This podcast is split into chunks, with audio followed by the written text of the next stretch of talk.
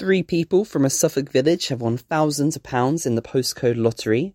A famous Dad's Army statue has been vandalised, and a 21 year old butcher is preparing to open her own business. I'm Sam Harrison, and this is your daily update from Suffolk News.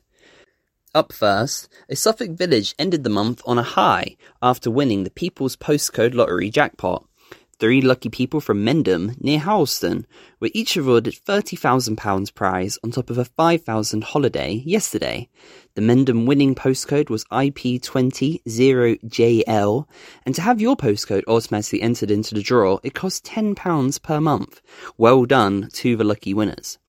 Also, a popular Dad's Army museum in Thetford has expressed dismay after a statue featuring the famous character Captain Mainwaring was damaged. The iconic bronze figure located in Bridge Street has had its glasses crushed. While the museum in Cage Lane remained closed for the season, checks on the premises were made weekly, and staff confirmed the damage would have been caused within the last seven days.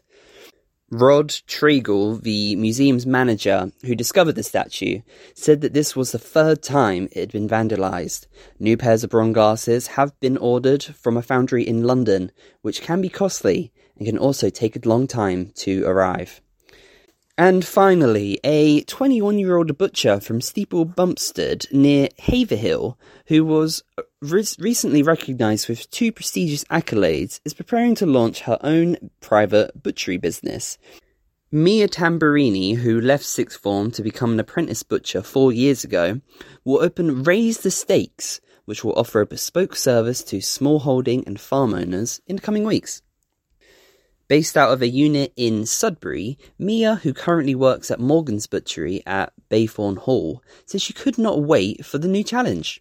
She said getting more women into the meat industry is important, so it, in, that in 40 years' time it is more diverse.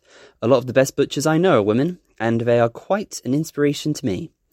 And that's everything for today. Don't forget to follow Suffolk News on Facebook, Twitter, and Instagram. And make sure to listen to our other podcasts on Spotify and Apple Podcasts too. You can also subscribe to the IM News app. Just head to suffolknews.co.uk forward slash subscribe.